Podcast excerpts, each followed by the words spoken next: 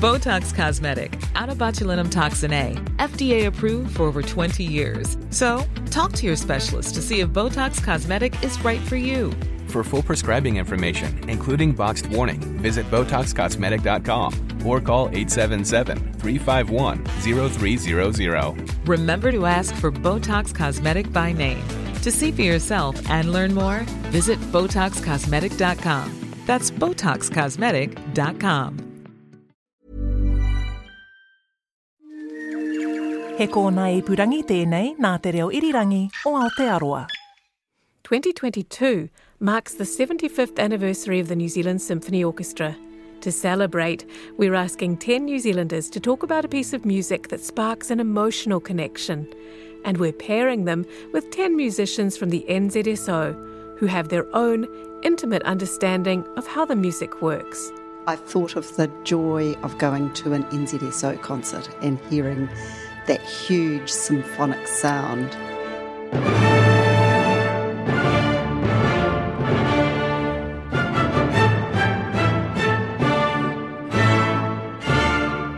And I thought, what epitomises that most for me? It's Beethoven. It's got to be Beethoven. Dame Patsy Reddy is a former Governor General and now a trustee of the NZSO Foundation.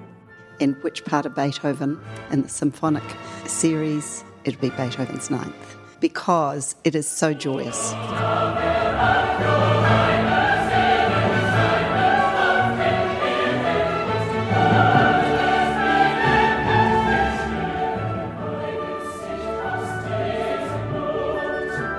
Beethoven's Ninth, the Choral Symphony, was the last symphony he completed. It's one of the greatest works in classical music, and certainly one of the most loved. You feel like part of it because you feel it in your gut.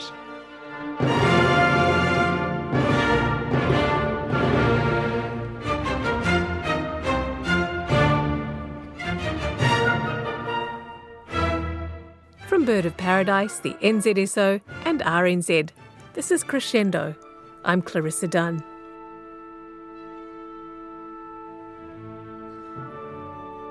The thing about Beethoven that I love, because for people like me who love listening to um, music um, but are not musicians, I feel like I know where every note's going.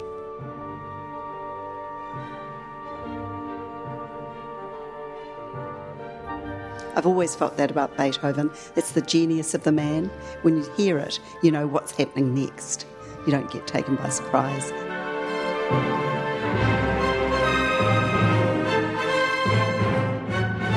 For Gemma New, the conductor and artistic director of the NZSO, the ninth is a monumental musical achievement with a special ability to bring people together. It's a deeply powerful piece and uh, Beethoven's probably most mature work, and I think it also relates to all of us on the entire planet. Um, it was written 200 years ago, but yet feels so relevant to life today.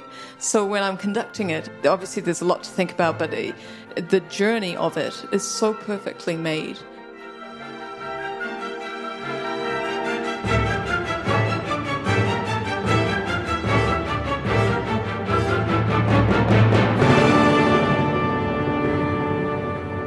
They're very deep uh, questions that he puts forward.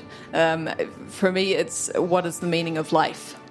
Which can sound a bit cheesy, but for someone like Beethoven, who was dealing with depression so much and he had so much adversity with his hearing and, and, and social circles, and, and really, he was always searching this question very seriously. What is the meaning of life? Um, you know, why am I alive? Uh, was a question he often asked in his life.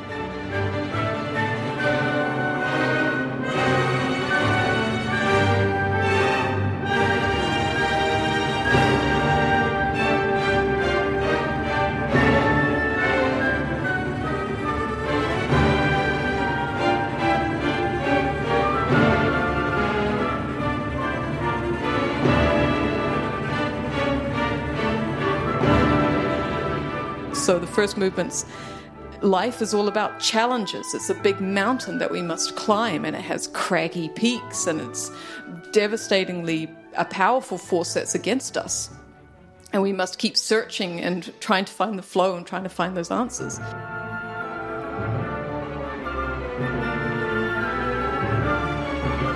The ninth has had a central place in our wider culture for nearly 200 years, and it pops up in some unexpected places. I need to um, confess that my most vivid memory, earliest memory of the ninth, was 50 years ago when I went to A Clockwork Orange because Stanley Kubrick uses it very effectively in that uh, remarkable movie. But, you know, it's a dystopian movie, and as I think about it now, it's probably due for a re release because it's really a movie for our times as well. But the uh, use of Ludwig van, as he's called in that, where the, uh, the sociopath who's the who's the main protagonist in that movie, uses um, the Ninth Symphony, I think the second movement, as backdrop to some of his most heinous crimes.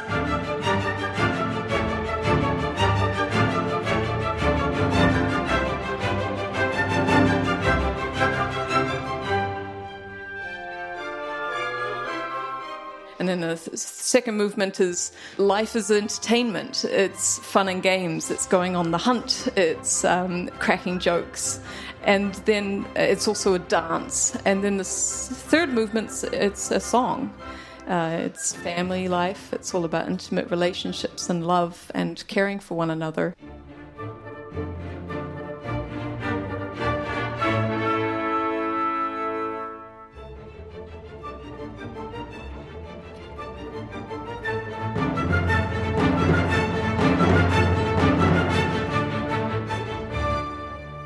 No matter how good your headphones are or your music system, there's nothing like that huge symphonic sound that fills the auditorium, um, particularly when you're lucky enough to have a good auditorium to go to. We've got the Michael Fowler Centre here in Wellington, but you know the Auckland Town Hall is a brilliant uh, auditorium as well.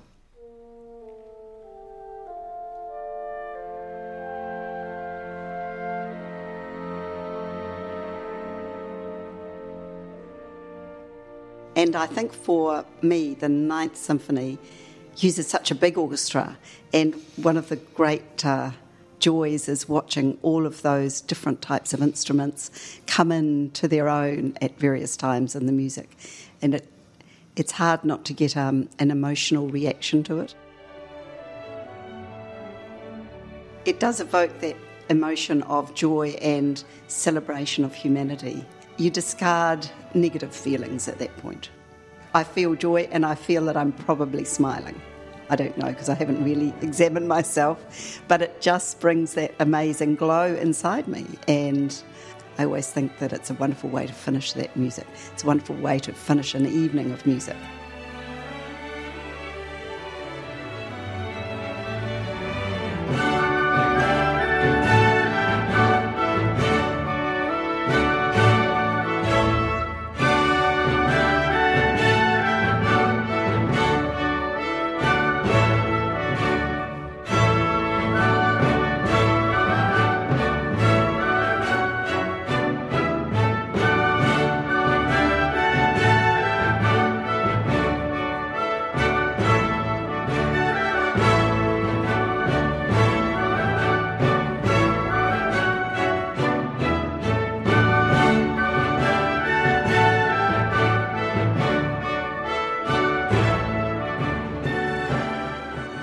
Over the last two centuries, the choral finale of the Ninth Symphony has come to symbolise a hope of unity for the human family.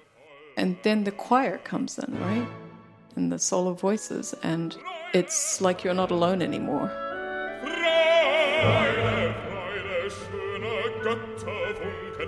And that's the answer. We need everyone together to make life work.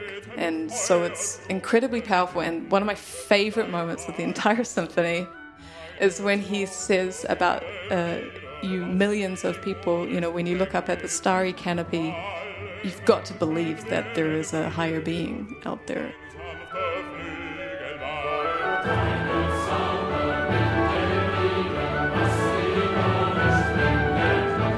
And it's that sense of awe and wonder at the universe that we are a part of, and just being that small part of the millions of people and I don't know, it just brings stars above and allows us to dream and to f- have this sense of wonder that we are part of that bigger, bigger, bigger place.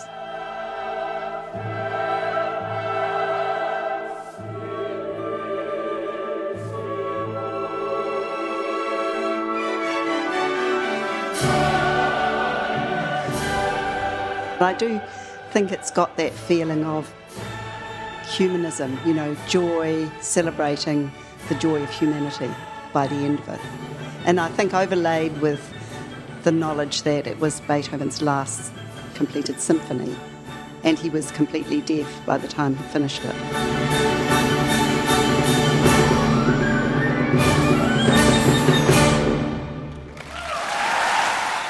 And so there's that famous story that he couldn't hear the applause at the end.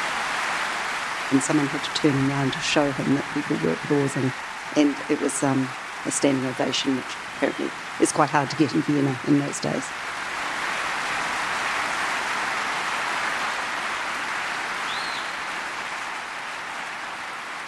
Crescendo was presented by me, Clarissa Dunn, produced and written by Noel McCarthy for Bird of Paradise Productions, with a sound mix by Mark Chesterman. Ka kite anō.